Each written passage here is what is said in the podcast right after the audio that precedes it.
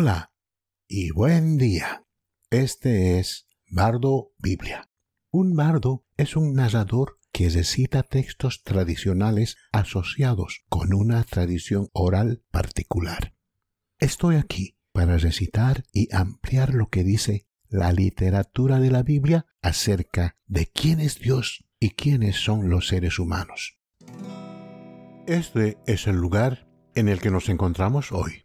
En este podcast analizaremos la Gran Comisión y trataremos de entender a quién se le da y qué significa. Entonces Jesús se acercó a ellos, los discípulos, y dijo, Toda potestad me es dada en el cielo y en la tierra. Por tanto, id y haced discípulos a todas las naciones, bautizándolos en el nombre del Padre y del Hijo y del Espíritu Santo, y enseñándoles a obedecer todo lo que os he mandado. Mateo 28, 19. Esta comisión cierra el Evangelio de Mateo. Hay otra versión de esto en Marcos 6, 15. Él, Jesús, les dijo a los discípulos, id por todo el mundo y predicad las buenas nuevas a toda creación. Esta comisión aparece casi al final del Evangelio de Marcos. Marcos traduce la comisión en una sola oración y Jesús afirma, esto es lo que está escrito. El Cristo sufrirá y resucitará de los muertos al tercer día, y en su nombre se predicará el arrepentimiento y el perdón de los pecados en todas las naciones, comenzando desde Jerusalén. Esta comisión aparece casi al final del Evangelio de Lucas y es una especie de breve resumen de las profecías del Antiguo Testamento. Lucas 24:16. El libro de Hechos sigue el Evangelio de Juan, que no termina con la Gran Comisión, y comienza con otra versión de la Gran Comisión donde Jesús dice, Hechos 1:7, Pero recibiréis poder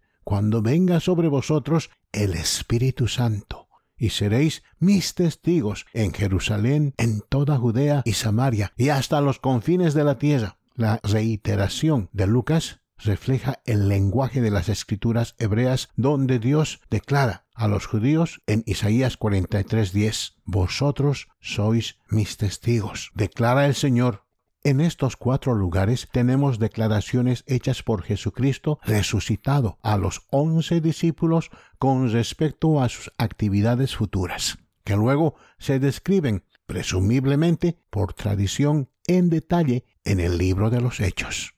Discusión.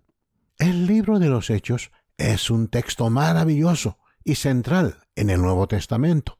Sin ella pasamos de los cuatro evangelios Mateo, Marcos, Lucas y Juan directamente a Romanos y las otras cartas a las iglesias. Qué extraño Nuevo Testamento sería si faltara Hechos.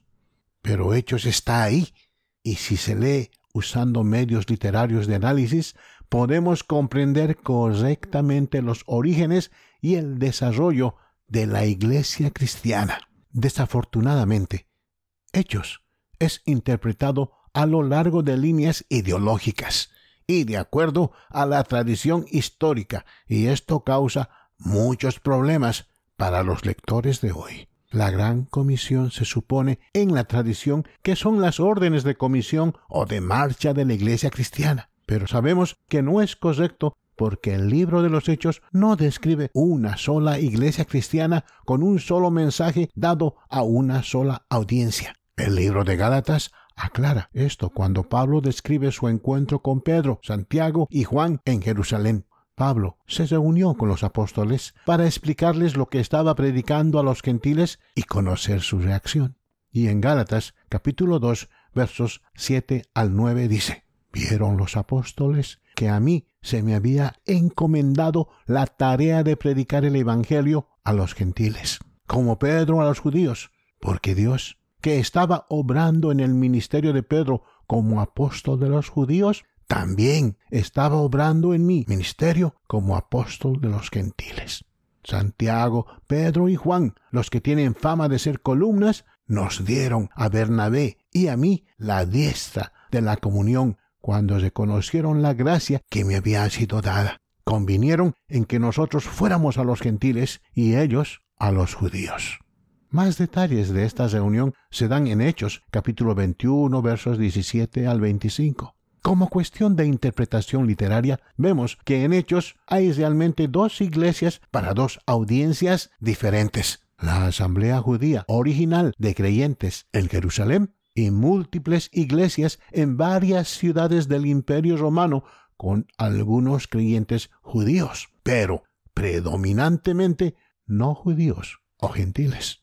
De hecho, el primer lugar donde se aplicó el nombre cristiano a los creyentes en Jesús fue en Antioquía de Siria. Ver el libro de Hechos, capítulo 11, versos 20 y 21. En Jerusalén, los creyentes judíos eran considerados una secta del judaísmo y llamados el camino. Ver Hechos capítulo 24, verso 14.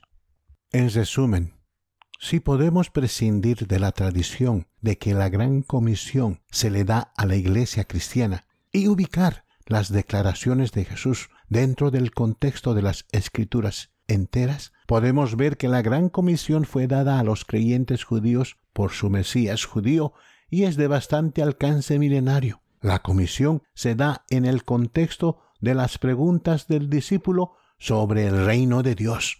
Bardo Biblia está diciendo que el cumplimiento de la gran comisión será llevado a cabo por los judíos durante el reinado milenario de Cristo de mil años. Esta declaración se apoya al comparar los mensajes de la iglesia judía en Jerusalén organizados por los apóstoles, que estaban parados en la cima de esa montaña cuando Jesús dio esta comisión con el mensaje que Pablo predicó a las iglesias gentiles en todo el mundo romano. El Evangelio de Pedro, Hechos capítulo 2, 14, 36. En resumen, Pedro declara a una audiencia exclusivamente judía, Dios ha resucitado a este Jesús y nosotros, los once, somos todos testigos de este hecho. Por tanto, que todo Israel esté seguro de esto, Dios ha hecho a este Jesús, a quien vosotros habéis crucificado, Señor y Cristo arrepentíos y bautícese cada uno de vosotros en el nombre de Jesucristo para perdón de vuestros pecados, y recibiréis el don del Espíritu Santo. El Evangelio de Pablo, en 1 Corintios, capítulo 15, del 1 al 11. En resumen, Pablo escribe a una iglesia gentil declarando, por este Evangelio sois salvos, en primer lugar, que Cristo murió por nuestros pecados según las escrituras, que fue sepultado, que resucitó al tercer día, según las escrituras, esto es lo que predicamos y esto es lo que creísteis. La importancia del Evangelio de Pedro es que Jesús es el Mesías de Israel y los oyentes judíos deben arrepentirse de sus pecados y aceptarlo como tal. Cuando Pedro escribe a los cristianos gentiles en sus cartas, primera y segunda de Pedro, su mensaje es diferente de lo que predicó en Hechos y es como el de Pablo. El significado del Evangelio de Pablo es que Cristo murió por los pecados de los seres humanos, fue sepultado y resucitó. La salvación del pecado y la aceptación de Dios es el tema de Pablo a lo largo de sus cartas el hombre Jesús de Nazaret fue presentado a los judíos como su Mesías, Rey, y los rechazaron y lo crucificaron.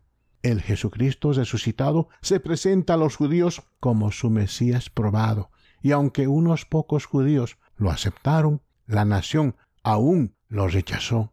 En Hechos capítulo 1 al 16 es el registro oficial de este rechazo. Y luego sigue el giro del mensaje a los gentiles. Una vez que tenga en cuenta que existe una clara distinción entre la misión de la iglesia de los apóstoles en Jerusalén y las iglesias gentiles esparcidas por todo el mundo romano, puede hacer distinciones que la tradición no pudo hacer y tener claridad sobre lo que dice el libro de hechos reales que enseña sobre el comienzo del cristianismo. Así es como funciona Bardo Biblia. Breves disertaciones, muy enfocadas, sin distracciones, sin desvíos innecesarios, al punto. envíe a Bardo Biblia cualquier pregunta o comentario que desee ofrecer. Me alegrará oír de usted.